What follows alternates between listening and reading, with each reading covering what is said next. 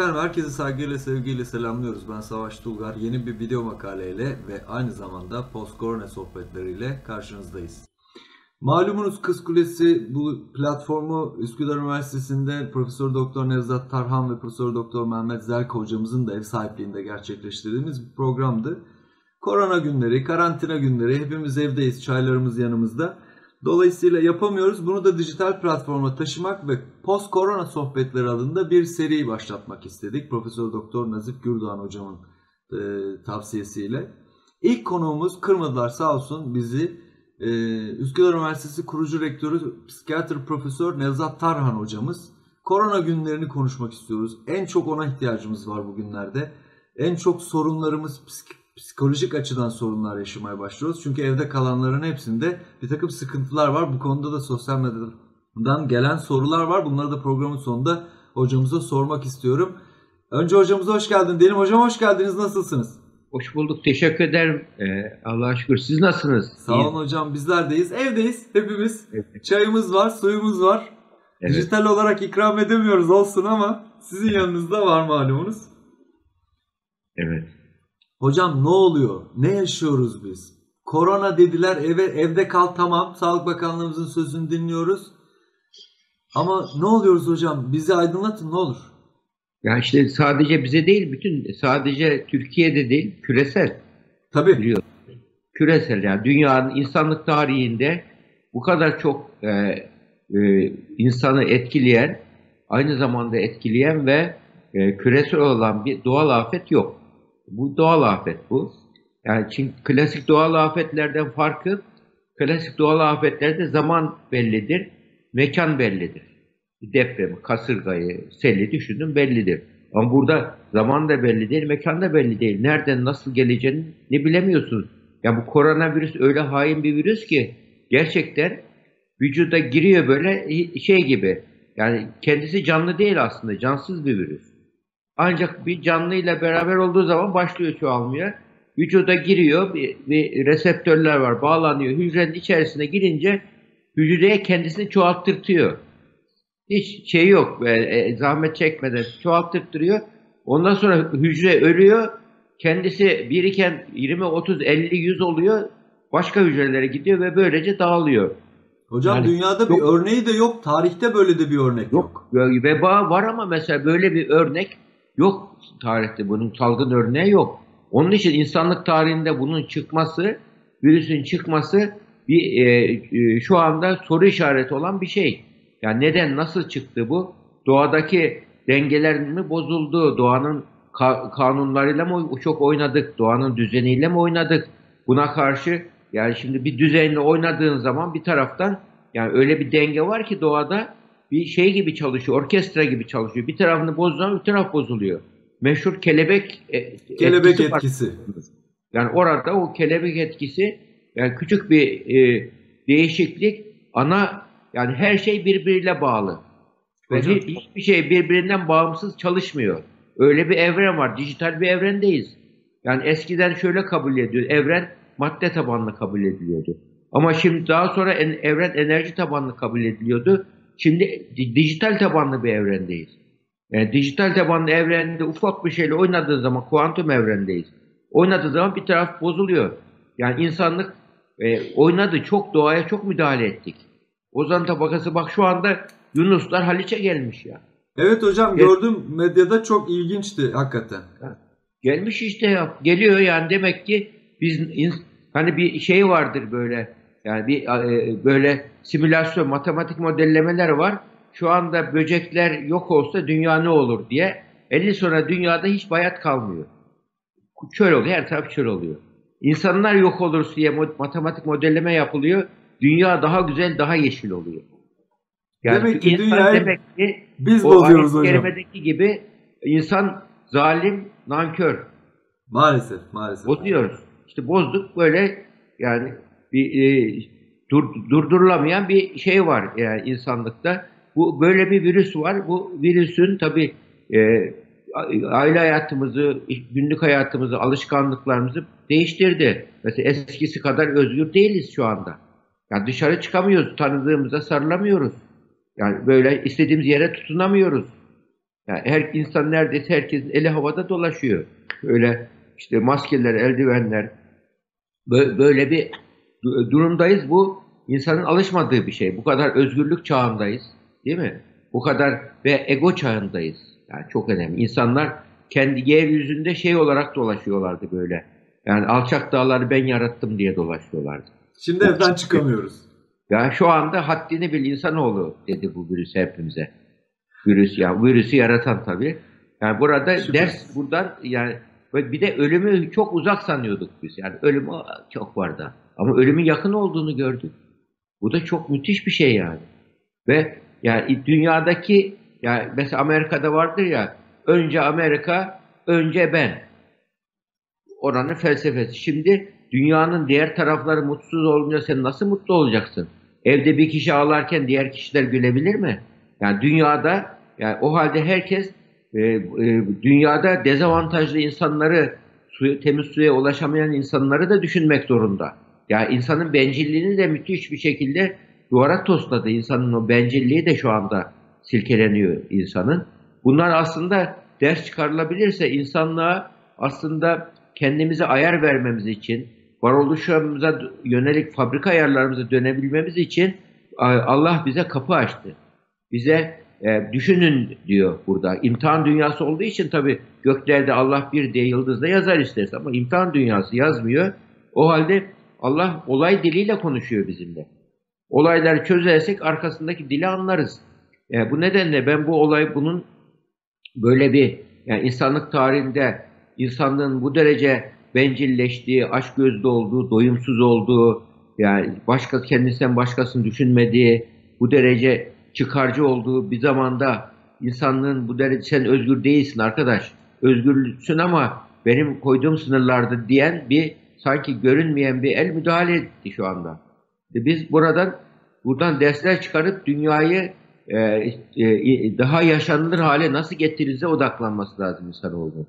Dünyanın daha güzel olması için, daha iyi olması için ne yapıra odaklarsın? Daha çok zengin olayım, şuna sahip olayım, buna sahip olayım diye odaklanmasın insanoğlu. Dünyanın daha yaşanılır olmasına. Ve burada bir anlam arayışını unutmuştuk biz. Yaşamın amacı nedir diyorduk? Yemek, içmek, eğlenmek. Halbuki insanın genlerine baktığımız zaman, insanın doğasına baktığımız zaman insanın doğası, genleri yaşamak, üremek yani o şeyin hiyerarşisi vardır. Maslow'un hiyerarşisi. Hiyerarşinin en tepesinde ne vardır? En e, tabanında yemek, içmek, üremek, fizyolojik ihtiyaçlar. Ondan sonra temel güven duygusu, sevme, sevilme duygusu. En sonunda da kendini gerçekleştirme dediği yani bir anlam peşinde olma vardır. Şimdi eğer biz alt seviyede kalmayı tercih edeceksek o başka. Ama IQ'muz 60, 60'ın altındaysa tamam gene geçerli bu. Yani IQ'sunun 60, 70'in altında olan askere de alınmıyor zaten. 70'in altında IQ'su varsa onlardan böyle bir şey beklemiyoruz. Yem, yesin, içsin, e, e, üresin yeter ama IQ'un sen 70'in üzerindeyse arkadaş düşünen birisiysen sen o zaman hayatın anlamı nedir? Niye varım? Sonsuzluk nedir? Ölüm nedir? Bunları düşünmek zorundasın. Yani bunu yaratan sana bunu düşünmeni istiyor senden. Bunu unuttuğun zaman o zaman düşünmek için bak gene Allah insanları seviyor demek ki bize böyle fazla e, şey yapmadan e, büyük hasar olmadan bu imtihanı geçebilme fırsatı verdi bize. Yani bir üçüncü dünya savaşı çıkmadı. Merhametiyle muamele ediyor sanki değil Aynen mi öyle yani bu hani Hazreti Mevlana'nın var ya çoban diyor koyuna taş attığı zaman koyuna e, vurmak, eziyet etmek için atmaz. Sürüden ayrılmasın, kurt kapmasın, başkasının arasına girmesin diye atar. Yani evet. onun sınırlarını çizmek için artar. İnsanoğlu da e, sınırlarını, haddini bilmesi için e, kendini bilen Rabbini bilir. Bunun için bu, bilmesi için bunu verdi. Bu buradan tabii psikolojik dersler çıkaracağız, manevi dersler çıkaracağız. Ailemizde peki ne var? Yani ailede şu anda istesek biz bu krizin iki ayağı vardır. Bir tehdit ayağı, bir fırsat ayağı. Biz şimdi tehdit ayağına odaklanıyoruz. Bütün gün televizyonlar işte virüs şöyle, böyle yapıyor. İşte şu kadar e, vaka sayısı arttı, şu kadar ölüm var, yok entübe hasta, yok ventilatöre bağlanmış vesaire böyle yani devamlı böyle tehdit boyutuyla ilgileniyoruz biz. Medyada tabii medyanın da işi bu. Yani tehditle yani e, to, toplum bilgilendirmek için çarpıcı olayları vermek durumunda. Hocam Bahar- bunun biraz dozu sanki çok arttı ama ya. Yani Arttı. CNN International'a geçen hafta baktım 2 saat boyunca borsadaki bu fiyatlar geçer yani alttan şu şu kadar şu şu kadar Evet. oldu diye. Ya inanın hocam ölüm rakamlarını böyle habire oradan veriyorlardı. Hani Amerika'ya örnek gösteriyorum bizimkiler darılmasın diye ama bizimkiler de hakikaten bu konuda artık dozu aştı. Müthiş Tabii. bir korku var. Tabii yani böyle bu korku var. Bu yani haklı bir korku. Korku yani rasyonel bir korku faydalıdır. Yani insan tedbir alır, gerekeni yapar ama e, rasyonel olmayan korku yani ne, ne olur? Bu sefer her taraf sanki nefes pencereyi açıp nefes bile almıyor ki virüs gelir diye. Bu derece bu, bu koronafobi oluşuyor böyle durumda. Yani 60 dakikasının 50 dakikası bunu düşünüyor. Böyle her şeyi virüs gibi görüyor. Her geleni virüs gibi görüyor. Böyle bir dışarı çıkarken sadece gözü gözüküyor böyle. Eve gelince her şeyi yıkıyor. Yani bu durumda sanki ayakkabı, elbise her şey virüslü gibi böyle. Bu bir şeydir. Patolojik bir tepki tabii. Marazi bir tepki. Yani bu, bunlar da olabiliyor. Yani bunları işte e, aklında kullanan insanlar böyle durumlarda doğru kararlar alıp e, şey yapabilir. Yani kendisi e, stresini yönetebilir. Ne Yani yapmalıyız hocam? Nasıl yapmalıyız bunu? Evdeki insanlar birbirleriyle kavga etmeye hatta boşanmalar artmaya başladı. Evet. Neler tavsiye edebiliriz? Ne yapmalı insanlar? Ne söyle? Bak ne- burada bak bu ya, e, Face Covid diye bir kitapçık şey yaptı. Neşretti ABD'deki psikiyatristler. Kitapçıkta ne diyor biliyor musun? İki tane yani birçok şey var da yani iki kavramı, iki değeri ailenizde yaşatın diyor. Biri şefkat, diğeri nezaket diyor. Şefkatin özelliği nedir? Şefkat değer olarak yani sevgiden daha büyüktür. Karşılıksız sevgidir. Karşılıksız e, hiçbir çıkar beklemeden bir insana, bir annenin çocuğuna şefkati gibi düşünün. Yani o şefkat böyle yani öyle bir bunu aile içinde yükseltin. Sevgiyi demiyor, şefkati diyor. İkincisi de şunu söylüyor. E, nezaket de saygıdan daha yüksektir. Daha Yüksektir tabii. yani saygı gösteriyorsun bir insan ama nazik olmak onu incitmeden ilişki kurmayı başartır insana. Yani bu saygı gösteren insanın empati vardır içinde, nezaketin içinde. Ve bunu saygı ve bu, bu e, şefkat ve nezaket iki kuralı ailede biz yaşatırsak emin ol o ailedeki ilişkiler ilişkilerin hepsi olumsuzdan olumluya çevrilir. Çocuğumuz için de geçerli, eşimiz için de geçerli, yakınlarımız için de geçerli.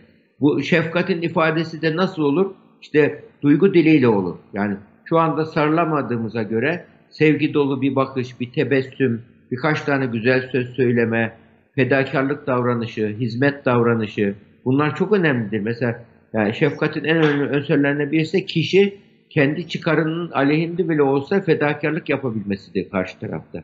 Bu yani sevgide olmayan ama şe- şefkatli olan bir özellik. Bu şefkati hayata geçirtebiliriz, bunu yapabiliriz. Di- Diğerinde de bir şeyi kaleme al- verirken al diye fırlatıp vermek var, alır mısın diye vermek var. Yani bu da nezaket bu şekilde. Bunları eğer aile içerisinde bu e, bu e, bu kavramları canlandırabilirsek yani bunu mesela birisi desin ki ya ben ailemde bu uzmanlar bunu tavsiye ediyor. Şefkat ve nezaket her şeyde bunu yap. Bir etiketlesin beynine. Şefkat her, her bir şey söyleyecek zaman hemen etiket aklına gelsin. Ya kırmadan söyleyeyim, nezaketle söyleyeyim. Bunlar söylerken de daha çok takdir, övgü, onay sözlerini kullanacak bak. ABD'de Nebraska Üniversitesi'nin yaptığı bir çalışma var. O çalışmada mutlu ailelerde 3 tane özellik tespit etmişler. Birincisi birlikte zaman geçirmek. Al işte bu koronavirüs bize bol zaman verdi. Müthiş bir hediye. Ve- Ya ikinci bize verdiği hediye koronavirüsün kendimizi düzenlemek, kendinizi anlamak. Değil mi? Yani bu hediye verdi. İşte bu aile içerisinde o Nebraska Üniversitesi'nin örneğine dönersek bol zaman veriyor bize. İki, yani birlikte zaman geçirmek. İkincisi takdir, övgü, onay sözlerini çok kullanan ailelerde mutlu puan, mutluluk puanı yüksek çıkmış. Üçüncüsü birlikte kiliseye giden aileler. Bunlar da yüksek çıkmış. Yani bu koronavirüsün verdiği bize üçüncü hediyede ne biliyor musun? Doyum erteleme hediyesi. Yani bizde sabır olarak söylediğimiz bir şey var. Sabır kelimesi demek aslında sabır meditatif bir eylemdir. Yani doğanın hız ve ritmine uymaktır. Sabır kenara çekilip beklemek değil, aktif sabırdır sabır. Sabırda ne oluyor? Doyum erteleme. Yani şu anda birçok doyumlarımızı erteleyeceğiz. çocuklarımıza doyum ertelemeyi öğretelim. Yani bu, bu çağın insanı çok haz ve hız peşindeydi. Çok aceleci, çok hedonistikti, zevkçiydi. Bak, acele, mecburen yavaşla dedi. Hayat o kadar aceleye gelmez dedi kader bize. Kaderin bize başka bir söylediği bir şey daha var. Yani ya, ya, senin hayat yaşamdaki varoluş amacın, hayat felsefen zevk peşinde koşmak değil dedi. Anlam peşinde koşmak dedi. Yani senin hayatına renk katan anlam nedir? Varoluşunu açıklayan anlam nedir? Bunu anla, bunu ara bul dedi. Yani bize hayatımıza anlam ara, katan, anlam arayışımızı artıran bir e, şey veriyor. Dersler var var burada bize. Yani bunlar da koronavirüsten ne, buradan çıkaracağımız bunlar şey yüksek soyut de, dersler. Maddi şeyler işte elini yıka, yüzünü yap bunlar koru. Bunlar tamam. Bunlara kimse bilim bilimsel olarak enfeksiyon uzmanlarının söylediği bilim ama bir de manevi dersler çıkarmamız lazım. Hocam Yok, belki de unuttuğumuz şu şefkat ve nezaketi hatırlaması, hatırlatması bile bu koronanın çok önemli bir pozitif tarafını göstermiyor mu?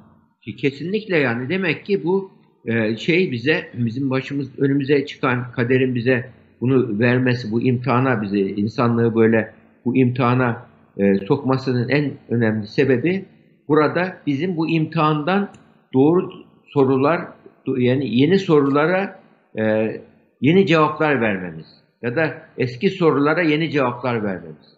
Biz hep böyle ne yapıyoruz bak önümüzde Kabe'ye gidemiyoruz, camiye gidemiyoruz. Yani, yani onlar sanki bize tabur koydular, bizi istemiyorlar gibi. Neden? Neden? Yani öyle bir e, hastalık bu demek ki biz artık fazla şekilci olmuşuz. Şekilciliği bırak öze dön diyor. Zarfı bırak mazrufa dön diyor. Değil mi? Ee, kabuğu bırak öze dön diyor. Yani bunu bunu diyor. Öz nedir? Kur'an'ın özü nedir? Ahlaktır. İbadet şekil kısmıdır. Tamam o zarf kısmı önemli. Koruyor onu.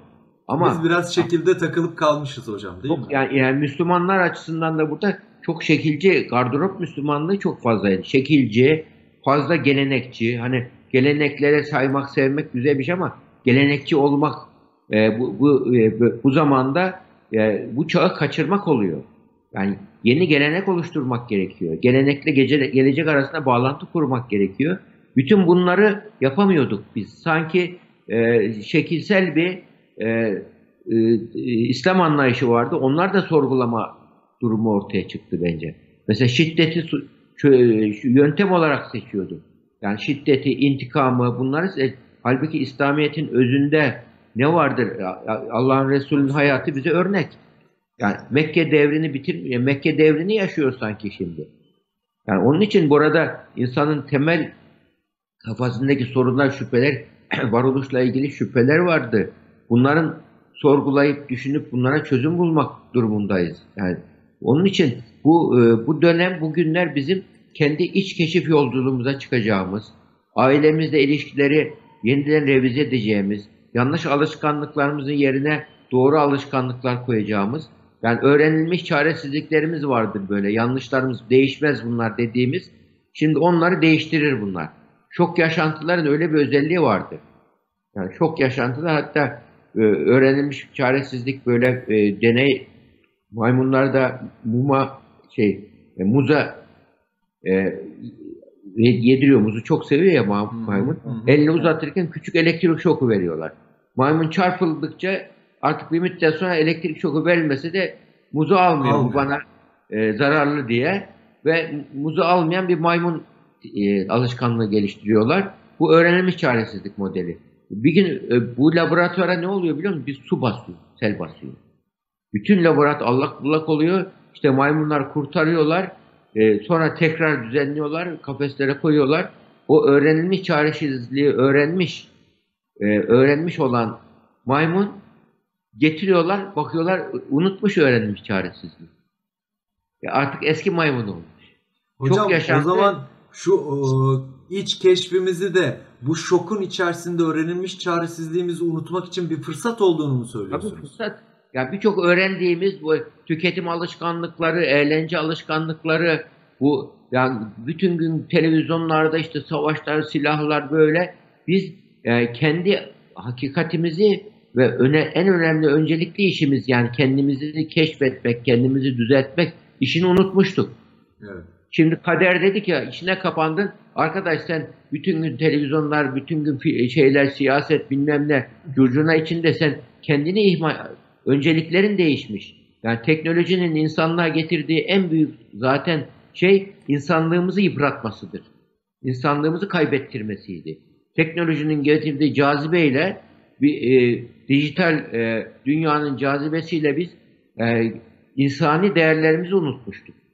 Sadece teknolojinin e, kurşun askeri gibi olmuştuk biz. Teknoloji bizi yönetiyordu. Halbuki biz teknolojiyi yönetmeliyiz. Burada eğer bunun içinde yani e, e, teknolojiye karşı insan insan teknolojinin patronu olmalı. Teknoloji bizim patronumuz olmamalı. Nazif yani Güldoğan hocamın Nazif Güldoğan hocamın söylediği cümlenin tam yeri geldi hocam. Onu söyleyeyim. Teknolojinin burnuna halka takmalıyız diyor ya. İşte evet, hakikaten evet. takmalıyız. Ama aynen öyle. Teknoloji bizim emrimizde olmalı. Biz tekno teknolojinin emrine girmemeliyiz. Bunun için Google ikna laboratuvarı kurmuş. Duymuşsunuzdur. Evet hocam. İkna laboratuvarı kurmuş. Niye? Ee, insanları nasıl kendime daha çok bağlarım diye. Önem ve önceliklerini nasıl değiştiririm diye. O halde bunun bunun çözümü de nedir? Farkındalıktır bunun çözümü. Farkına vardın ama kendi kendini kontrol etmeyi başardığın zaman böyle durumda teknoloji sana hizmet eder. Öbür türlü sen teknolojiye hizmet edersin. Ve bu aslında bu korona günlerinde insanın yani böyle e, öğrenilmiş çaresizliklerle teknolojinin yaptığı böyle tiryakilikler var böyle. E, davranışsal tiryakilikler, gereksiz. Onların hepsine bir kenara koyup arkadaş ben hayatımı yeniden değiştirmem, şekillendirmem lazım. Alışkanlıklarını değiştirmem lazım. Evime, çocuklarıma, aileme, kendi özel yani iş dünyama da bir, bir şeyler yapmam lazım. Kendimi tamir etmeden kendime faydalı olamazsam başkasına faydalı olamam. Kendi kendimi lider olamazsam başkasının lider olamam diyerek insanın yani dünyayı değiştirmeye kendinden başlayacak. Yani insan dünyayı değiştiriyor. Teknolojide herkese hükmetmeye çalışıyordu. Ama yani e, kendini değiştirmeyi ihmal ediyordu. Böyle olunca da akan selin tüketim davranışının esiri haline geliyordu. Ve sonu yok hocam hiçbir şey. Tabii sonu yok. Kullanılıyorsun ve e, bunun sonucunda da e, teknolojinin kölesi oluyor. Tutsak oluyorduk. Yani modern insan tutsak bir insandı. Bu tutsaklıktan kurtulmak için bir fırsat. Kendisi olsun arkadaş. Teknolojiyle arasına doğru mesafe koysun. Teknoloji önemli ama bu şey gibi, at gibidir. Yani biz patronumuzu kabul ettiysek at bize hizmet eder. Kabul ettiremezsek at bizi istediği yere götürür. Onun için burada e, teknolojiyle bir e, şu anda ilişkimizi de kendimize ilişkimizi düzelteceğiz. Teknolojiyle ilişkimizi düzelteceğiz. Ailemizle, çocuklarımızla ilişkiyi düzelteceğiz. Yani bunlar için bir fırsat. Mesela aile içerisinde e, ilişkide pozitif iletişim zamanı şu anda. Pozitif iletişimde ne var? Pozitif iletişimde birbirinin kusurunu düzeltme yok, rekabetçi ilişki yok, tamamlayıcı ilişki var. O onun eksiğini tamamlıyor, o senin tamamlıyor. Böyle olunca bu böyle, tamamlayıcı ilişki olduğu zaman o evde huzur oluyor, barış oluyor. Sıcak bir iklim oluşuyor. Şefkat ve nezaketi elden bırakmayarak. Bırakmayacağız. Tabii bu tamamlayıcı ilişkinin en önemli iki aracı bunlar. Çocuklar ilişkilerde pozitif disiplin önemli. Çocuklara çocuklara işte baskı, tehdit, korkutmayla sağlanan itaat geçici oluyor. Çocuk ilk fırsatta evden gitmek istiyor. Halbuki pozitif disiplin yaparsa, negatif disiplin değil, pozitif disiplin yaparsa böyle durumlarda itaat gönüllü itaat oluyor. Eve severek itaat oluyor. Yani dışarı gittiği zaman eve gelmek istiyor. Kalbi evde oluyor. E, bu, bu çocuk dışarıda yanda hata yapsa da gelip döner eve. Onun Tabii için eve, eve ayağını geri sürmeden gelmesi çok önemli hocam çocuğun. Tabii çocuk da öyle, bizim de önemli, kadın erkek herkesin önemli. Hepimizin önemli. Evin e, evin onun için e, evin e, güvenli alan olması lazım hayatımızda. Sığınak olması lazım. Aile sığınak olmalı. Hocam evet. burada sahadan gelen bazı sorular var. E, ufaktan tabii, onları tabii. onlara yani, da bakalım mı? Merak ediyorlar. Ankara'dan e, Hasan Kaya sormuş. Çank, Ankara Çankırılar Derneği Genel Sekreteri. E, sizi de çok seviyor. Selamları var. Her şeyde bir hayır vardır mantığı ile olumlu yönlere odaklanmanın doğru olduğunu düşünüyorum. Hocamız bu konuda görüşleri nelerdir acaba der. Kısa Tabii, kısa geçelim doğru. isterseniz hocam bunları. Tabii, tabii, çok doğru. Yani böyle bir olayda yani insanın gücü yettiği şey var, yetmediği şey var. Kontrol edebileceği şey var, edemeyeceği şey var. Biz böyle durumda hastalıkla mücadelede e, kontrol edebileceğimiz şeyler nedir?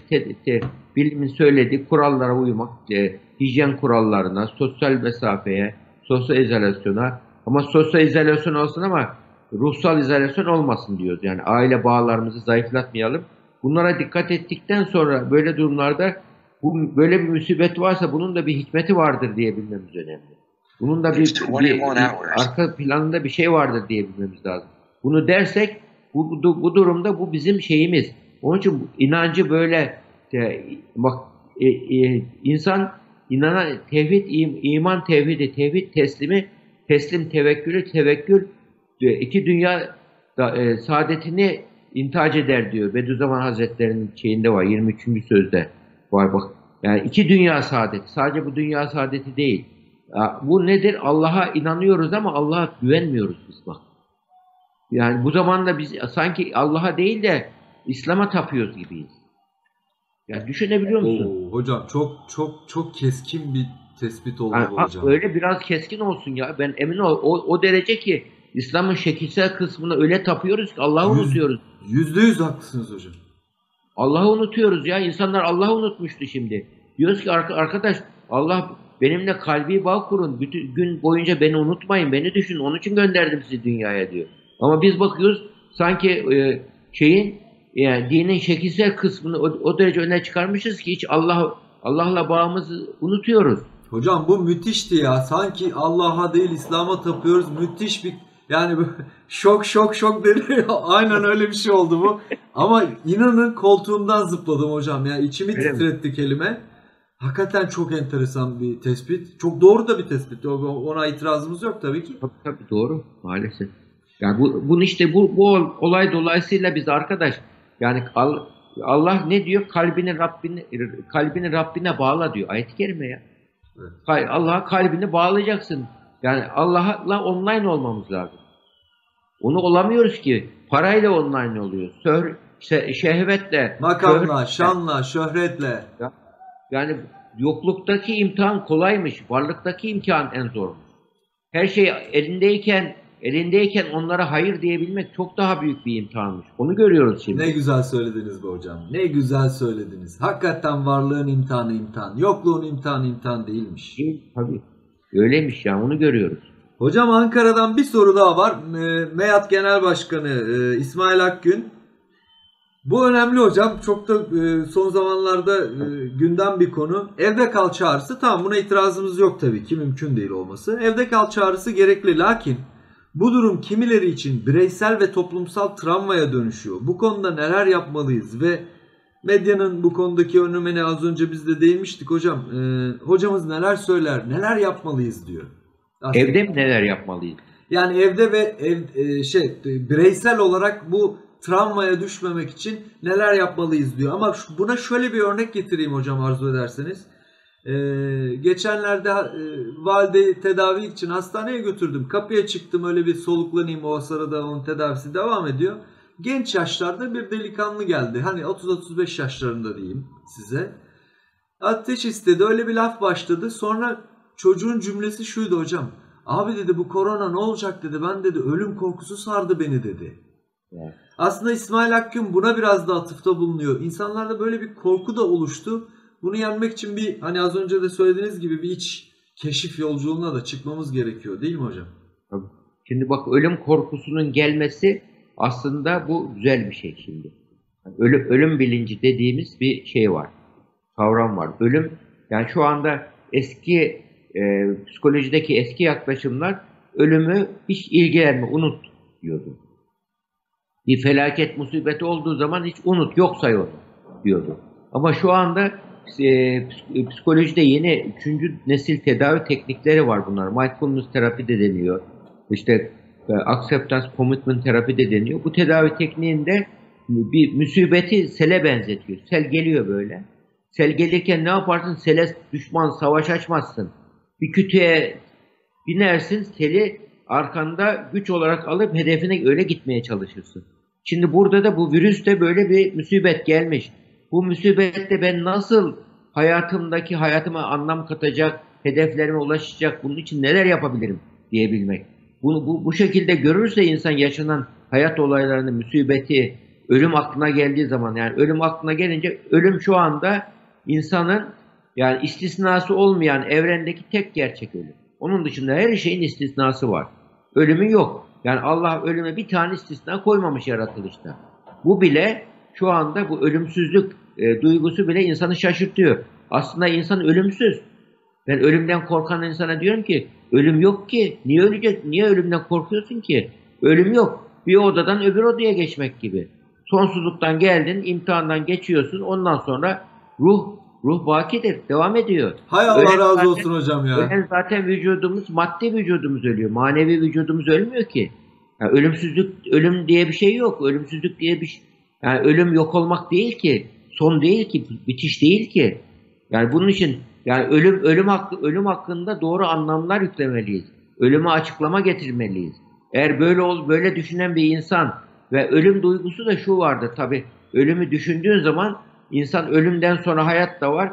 O zaman ölümden sonra hayat varsa dünya imtihansa o zaman ben de hesap vermek zorundayım. Nasıl? Nefis rahatsız oluyor buradan. Nefis acayip rahatsız oluyor. Böyle keyfi hareket etme, yalan söyle, onun şey, onu tokatla, bunu tokatla. Ya böyle dur gizli gizli her türlü şeyi yap. İnsanları sahte gülüşlerinde kandır. Maskeli insanlar maskeyle dolaşıyor şu anda. Ben gerçek insan çok az. Herkes maskeli, farklı kişilikteler. Gerçek kişiliklerini yansıtmıyorlar. Böyle bir dünyadayız şimdi ama böyle böyle kişiler şimdi ölümle yüzleşince bir ölüm olunca ne olacak? Hesap verme duygusu. Beni inorganik maddeler yaratmadı. İşte karbon, oksijen, hidrojen, azot. Beni bir yaratan, kendini göstermeyen bir dış gerçeklik var, dış güç var. Görünmeyen gerçeklik var, gaybe iman manasında. O halde bu benden ölümden sonra ona karşı benim hesap verme ihtiyacım var diyecek.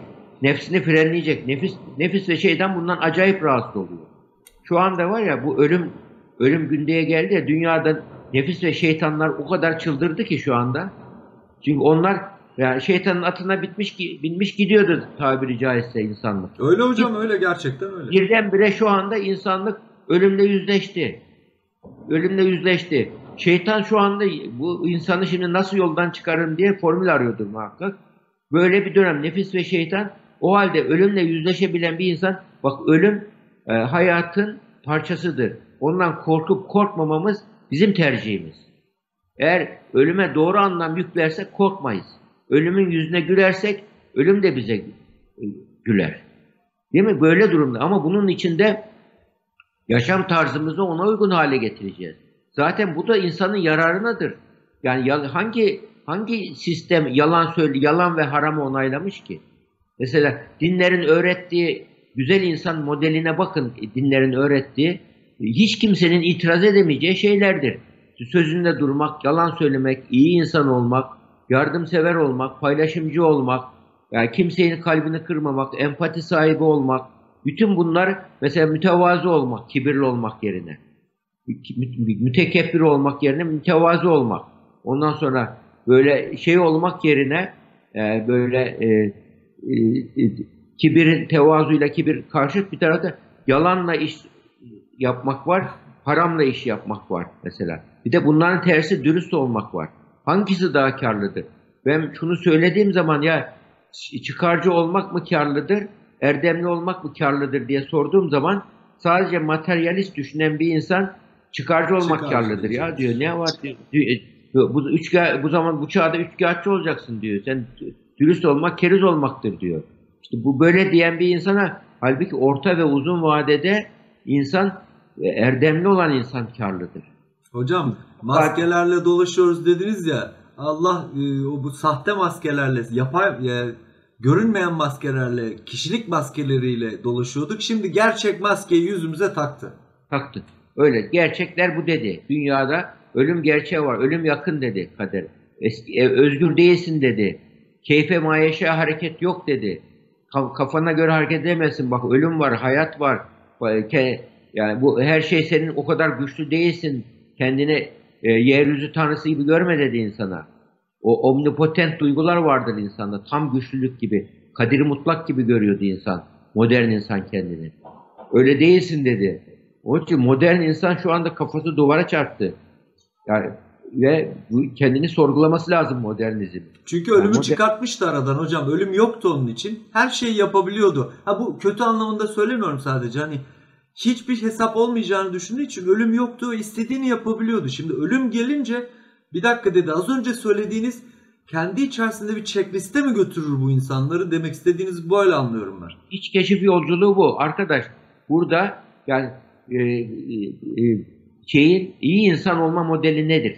Bunu bulmamız lazım. Güzel evet. insan olma modeli nedir? Bu modeli hayata geçirelim. Bunu yaptığımız zaman zaten bu bizi semavi öğretilere götürüyor bizi zaten. Bunlar. Yani Allah bize bunlar bizim genlerimizde nasıl bir insan olacağımızı yazmıyor. Bizim seçimlerimize göre iyicil duygularımızı veya kötücül duygularımızı besliyoruz. Burada insanlık hep kötücül duygularını, bencil duygularını, çıkarcı duygularını ön plana çıkarıyordu. Yani insan e, narsizm baskın bir özellikti insanlıkta. Narsizm aç gözlüdür. İşte, yani koronavirüsü narsist bir virüs işte. Hep kendini düşünüyor, hep kendini büyütüyor. Yani yaşadığı dokunun sonuna kadar yok etmeyi rahatsız olmuyor. Onunla birlikte e, e, e, insanla birlikte kendi de ölüyor sonunda. Onun için bu narsizm illetinin de bir ilacı çıkabilecek bu bu iç sorgulama sürecinde. İnşallah hocam. Bir soru daha var. Bu da biraz önemli. Ahmet İyoğlu hocamız eğitimci e, Antalya'dan e, yine mobbing il baş il temsilcisi o da. Şöyle soruyor. E, toplumun bilinçaltında bu korku gelecekte neyi değiştirir diyor. Bu korku iyiye doğru mu gider acaba hocam? Kötüye doğru mu gider? Ben kötüye gitmeyeceğini düşünüyorum ama ne dersiniz? Ya burada tabii şey var. Yani tek doğru yok burada.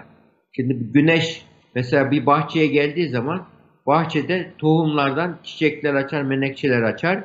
Ama aynı güneş bir çöp yığınına, gübre yığınına girdiği zaman kötü kokular saçtırmaya sebep olur. Değil mi? Güneş aynı güneş. Ama Tabii. kişilerin mizacına göre e, şeyler sonuçlar değişir. Şimdi bu koronavirüs e, krizi de bu bu da benzer durumda. Bazı insanlar böyle durumlarda mesela Amerika'da şu anda iki şey artmış. Biri silah alımı artmış. Çok arttı hocam. 10 kat arttı. 10 kat artmış. 10 kat. Niye artmış? İnsan geleceğini güvende hissetmiyor artık insan. Yani ne olacak diyor. Bakıyor yoksulluk artıyor. 23 milyon insan zaten evsizdi orada. Ben e, geç, geçen sene şeye gitmiştim.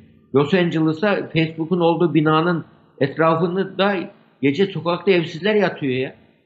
Böyle işsiz insan, evsiz insanlar, gece sokakta yatan aç insanlar var. Ve bunun üzerine şimdi 20-30 milyon daha işsiz eklendi. Yani homeless, homeless teriminin üretildiği yer Amerika biliyorsunuz hocam. Tabii. Ve burada bir ser, e, bu, bu böyle gitmez. Marksizm böyle çıktı. Evet. Yani proletarya devrimi böyle çıktı. Servet düşmanlığı oluşur.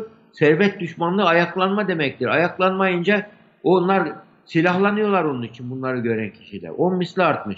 Bir, diğer artan da Google'da en çok ziyaret edilen siteler dini sorularınla verilen cevap verilen siteler oldu tespit edilmiş.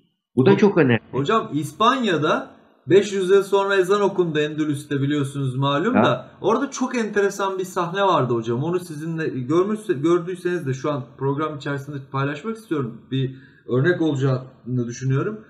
İnsanlar namaz kılıyorlar bir mescitte ya da camide tam hatırlamıyorum.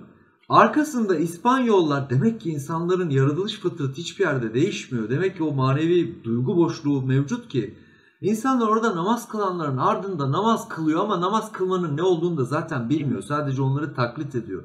Demek ki böyle bir manevi boşluk bunun için ne dersiniz hocam? Ya insan şu anda ne oldu? İnsan bak hangi duygular insanda doğurdu bu? E, çaresizlik duyguları, yetersizlik duyguları, böyle güçsüzlük duyguları, yani, yani şeyin e, kuşatılmışlık duygusu oluştu. Ümitsizlik, karamsarlık duygular oluştu, belirsizlik oluştu bir duyguların içerisindeyken insan böyle durumlarda kendi acizliğini, güçsüzlüğünü, zayıflığını anlayınca insanda böyle durumlarda sığınacak bir liman arayışı vardır insanda. Bir gücün, gücün etrafında sığınmak ister insan. Evet. Gücün etrafında. Evet. Bu durumlarda bakıyorsunuz e, yeryüzündeki güç olarak gördüğü hiçbir şey çare üretemiyor. O zaman yüksek bir güç arıyor insan. Çünkü insanın içerisinde bir güçlüğe sığınma duygusu vardır. O diktatörler bunu çok iyi kullanırlar. Işte. Korkutarak kendilerine insanı bağlarlar. Hitler bunu çok iyi kullanmış hocam. Tabii. Bu güç, korkutu yani korku üzerine oluşturulan yönetimlerde bu vardır. Yani burada bu ama tabii o gücü gittiği zaman da işte Libya'da olduğu gibi linç edilirsin. E, Yani şüphesiz. korkuyla üretilen üretilen şeyler olursa böyle e, oluyor. Ya Hocam- onun için evet. Önemli bir soru daha var. Ya önemli derken aslında genel anlamıyla e, konuşuyoruz bunları ama e, yine İsmail Akgün sormuş. İnsanlar deşarj olmak için sosyal medya üzerinde olmadık patlamalar yaşayıp polemikler, gerginlikler oluşturmakta. İşsizlik, vakit geçirememe, ölüm korkusu, açlık korkusu, gelecekte işsiz kalma endişesi, iflas ve benzeri gibi. Ee, insanlara bu konuda bu konuya istinaden ne söyler hocam diyor. Yani bu korkuları yenmenin bir püf noktası var mı gibilerinden ama e, ne dersiniz hocam? Tabii bu korku da şu anda tabii Tavan Yani eko- yattı. e- ekonomi ciddi yavaşladı şu anda. Bütün Ama dünya. rızkı Allah kefilim diyor. Orada korkmamız gerekmiyor aslında Yani değil şu mi anda hocam? var ya insan e, başını sokabileceği evi ve karnı doyurabileceği yiyeceği varsa şükret. Şükretsin. Tabii Evet. şüphesiz. Onun dışındaki her şey kaybedilebilir. Ama her şey de yerine konulabilir. Bunu görecek insan. İnşallah öyle bir büyük bir şey olmaz inşallah. Yani Türkiye şu anda krizi iyi yönetiyor. İyi gidiyoruz. Yani e, şeyle bir şekilde yani bir e, bir bedel ödenecek ama inşallah büyük bir bedel ödenmeyecek. Böyle İnşallah. durumlarda elimizden gelen tedbiri alıp elimizden geleni şeyi yapıp böyle iş konusunda, gelecek konusunda, piyasa konusunda vesaire konusunda burada elimizden geleni yapıp ama insan zaten bir e, kaybetmeyi göze almadan bir yatırıma girmemesi lazım. Kaybetmeyi göze alıyorsa onu yapmalı. Yani şu anda herkes her şeyi kaybedebilir. Ama inşallah kaybetmez. Kaybedebileceğimizi bileceğiz. Böyle durumlarda kaybetmemek için ne yapacağımızın pozisyonunu alacağız. Böyle gücümüzün yetmediği şeylerde her şeye gücü yeten, her şeyi kontrol eden, hani her şeyi bilen, her şeyin anahtarı onda olan bir yüksek bir güç var. Bizi taş yapmamış, ağaç yapmamış, kuş yapmamış, insan yapmış. Ve insan yapmış, onun dışında da insan düşünen bir insan yapmış. Hayatı, varoluşu, ölümü, ben niçin yaratıldım, ya beni yaratan benden ne istiyor acaba? Yani benden bana bir isteme duygusu vermiş. Bu demek ki bana güzel bir şeyler vermek istiyor. Onu bulmamı istiyor diye bunları sorup emin ol bunun imanın verdiği huzur var ya her şeyi şey çözüyor. Hiçbir Yani şey yok. inanmanın huzurunu müminler yakalayamıyor şu anda. Yani inanmanın verdiği huzur var ya, o huzur varsa sarayda da e, hapiste de olsa mutlu olursun. Ama öbürü saraydadır, o içinde huzur yoktu, gene mutlu değildi. Onun için inanmanın verdiği, inanan bir kimse otantik mutluluk deniyor buna. Yani her ortamda huzurlu olmayı başarır. Çünkü Evet.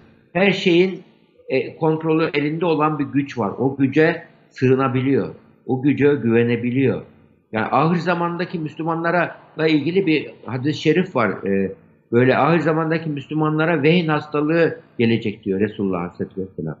Vehin hastalığı nedir ya Allah'ın Resulü diyor. O zaman geldiği zaman diyor Müslümanlar çok olacaklar diyor. Çok fazla olacaklar fakat suyun üstündeki çöp gibi olacaklar. Darmadağınık. Birbirlerine faydası yok diyor ahir zamanda. Şaşırıyor sahabe. Yani neden, e, nasıldır, nereden anlarız diyor. Vehn hastalığı diyor. Nedir o diyor? Dünyayı fazla sevmek ve ölümden kork- korkmak diyor. Bak, Dünyayı, dünya muhabbeti ve ölüm korkusu. Bir müminde varsa o mümin dünyanın kölesi oluyor. Allah'ın kölesi olmuyor. Hocam. kul olmuyor, dünyaya kul oluyor. Onun için Mevlana ne demiş? Dünya e, e, elinizde, gönlünüzde olmasın, cebinizde olsun para.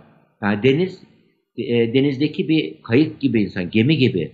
E, dünya deniz. Biz onun üstünde yüzen e, gemiyiz. Eğer denizi içimize alırsak batarız. Çünkü dünyadan alacağız, faydalanacağız, istifade edeceğiz ama içimize almayacağız. Kalbimizi bağlamayacağız. Yani dünya geçici mecazi mahbuplardır. Mecazi aşklardır. İlahi aşka basamak olmalı onlar. Onu eğer sen ona malına aşıksan yandın şu anda. Malına aşık olan yandı. Eğer mal, ama malına aşık değilsen, kalbini Allah'a yönelttiysen o mal bir gün gider, yarın gelir gene. Gelmese bile yani sahip olduğun şeylerin kıymetini bilmemiz lazım. Çünkü biz emanetçiyiz zaten bu dünyada. Geldik Vücut bile gideceğiz hocam. Vücut bile emanet değil mi? Emanet hiç olmaz. Bir iş adamı bana bir gün ne dedi biliyor musun? Ya dedi ya doktor bey ben bir milyar dolarlık bütçe yönetiyorum dedi. Fakat dedi tansiyonumu yönetemiyorum ya dedi. değil mi? Demek ki tans damarlar senin değil. Vücut senin, senin değil, değil. Değil, değil. Evet. Hocam e, Çin'in ilk e, az önce sohbet esnasında söylediniz. Bununla e, son sonuna da geldik zamanımızın. Çin'in ilk imparatorlarından bir ölümsüzlük peşinde koşuyor. Şu son 2008'de de bulunan büyük bir mezar vardı Çin'de askerler 8000 tane askerin olduğu. Adını hatırlayamıyorum şimdi. Fakat adam ölümsüzlük peşinde koşuyor. Onu izlerken arkadaşlarla bir belgeseldi bu. Dedim ya bu adam hiç dedim kafası çalışmıyor dedim. Niye dediler? Ya zaten biz ölümsüzüz. Niye ölümsüzlüğün peşinde koşuyor ki bu dedim yani. Boşuna yanlış işin peşinde koşuyor. Hocam çok değerli vaktinizi verdiniz, zaman ayırdınız. Çok teşekkür tamam. ederim ama son evet. olarak ben hazır sizi yayında da yakalamışken arkadaşlar şöyle de göstereyim. Bağımlılık. Hocam bunun için bir iki kelam edin ne olur ama bunun için ayrı bir program çekelim. Şu günlerde şu bağımlılıktan kurtulabileceğimiz bir iki dakikada neler söylersiniz? Tabii bağımlılık yani insanın temel e, ihtiyaçlarından birisi bağlanma ihtiyacı. Genetik olarak vardır insan. Yani insan böyle tek başına yaşamaya göre yaratılmış bir varlık değil. Yani onun için insanlar muhakkak bir araya gelmek, bağlanmak istiyorlar insanlarda. Bu bağlanma duygusu var çünkü insan ilişkisel varlık. Yani böyle tek başına göre yaşamıyor. Böyle olunca bu bağlanma duygusunu doğru şekilde bağlamayınca insan madde bağlanıyorlar. Yani burada kalbini, duygularını doğru şeylere bağlamayı insan başaramıyor. Onun için bağımlılıkların hepsinin arka planda bakıyorsunuz. Bazı kişiler mesela evlat evlat sevgisine bağımlıdır. Öyle evet. bağımlıdır ki evet. evladına tapıyor gibidir. Evet. Bu, bu bağımlılık. Ben hiç unutmam bir böyle bir e, iki e, babasız büyütmüş e, iki çocuğu bir kız bir oğlan ve bunun ikisi de çok güzel yetiştirmiş. İki, okumuşlar hanım hanımcık yetişmişler oğlu da öyle. Bir gün böyle çocukların istediği evliliği yapamamış. Kadıncağız bunalıma gelmiş. Çocuklarını getirdi, inceledik böyle danışmanlık hizmeti gibi. Yani baktım büyük bir şeyi yok. Fakat annenin beklentisi gerçekçi değil. Yani anne sonra kendisi bunun farkına vardı. Ya dedi ben sebebini anladım dedi. Ben çocuklarımı Allah'tan daha çok seviyorum çünkü. Eyvah, eyvah. Yani müthiş ama müthiş bu e, aydınlanma hani. Müthiş. Müthiş. müthiş. Ama müthiş siz bir... cümlenin başında işi öyle güzel anlattınız ki hocam. Bağlanmak e, insanın bir ihtiyacıdır. Bunu yanlış yere yönlendirdiği zaman başı belaya gidiyor zaten dediniz ya ben müthiş e, bu beni aydınlattı. Bağlan yani onun için şu andaki insan modern insan boşluk duygusunu gidermek için maddeye bağlanıyor, paraya bağlanıyor, şöhrete bağlanıyor. Yani her şeye bağlanıyor. Bilgisayar başında oyun oynuyor ona bağlanıyor. Ama Allah bu bağlanma duygusunu niçin vermiş? Kendine bağlanmak için vermiş ya. Onların hepsi onların hepsine bağlan, ilgilen, oyna ama asıl asıl hedef benim diyor kader.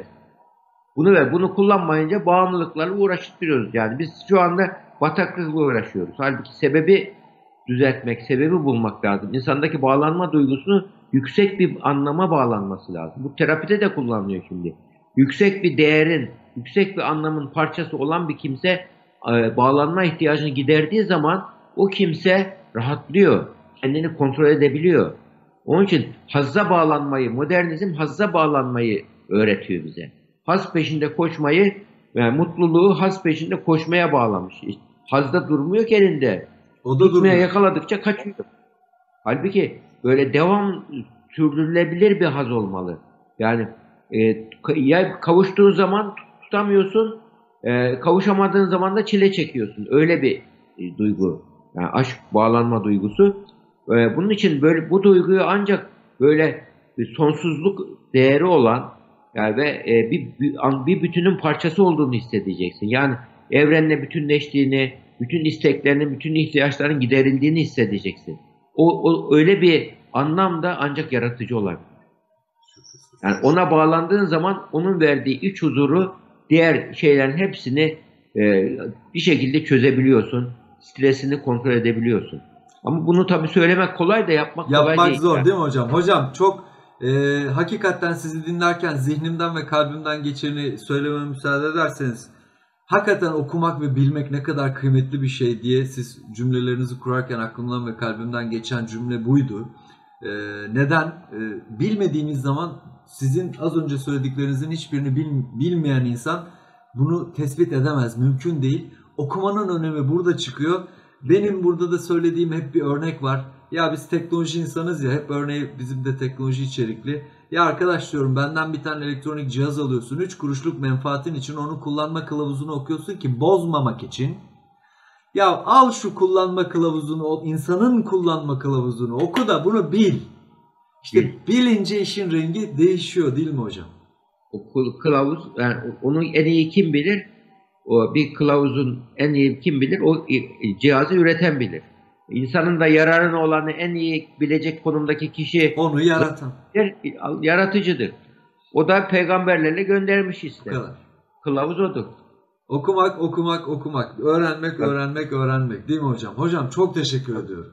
Sağ olun estağfurullah. Nefis bir program oldu. Umarım sizler de e, beğenirsiniz. E, umarım e, faydalı olmuştur. Sorularınıza cevap olmuştur. Kıymetli hocamız bir saat civarında bizimle oldu. Profesör Doktor Nevzat Tarhan hocamıza şu özellikle korona günlerinde hakikaten çok teşekkür ediyoruz. Hocam çok teşekkür ediyorum. En Estağfurullah. yakın zamanda bağımlılık kitabı üzerine de bir programda buluşmak dileğiyle diyorum. İnşallah. Hocam hoşça kalın. Sağ olun, Sizler de estağfurullah. hoşça kalın. Esen kalın efendim. Hayırlı akşamlar herkese. Hayırlı Ramazanlar. Hayırlı Ramazanlar hocam. Evet haklısınız. Ramazan'ın da bu akşam ilk gecesi. Evet. İnşallah bayrama kavuşmak dileğiyle hocam. İnşallah. İnşallah. Hoşça kalın. Allah'a emanet ediyorum. Sağ olun. Sağ olun.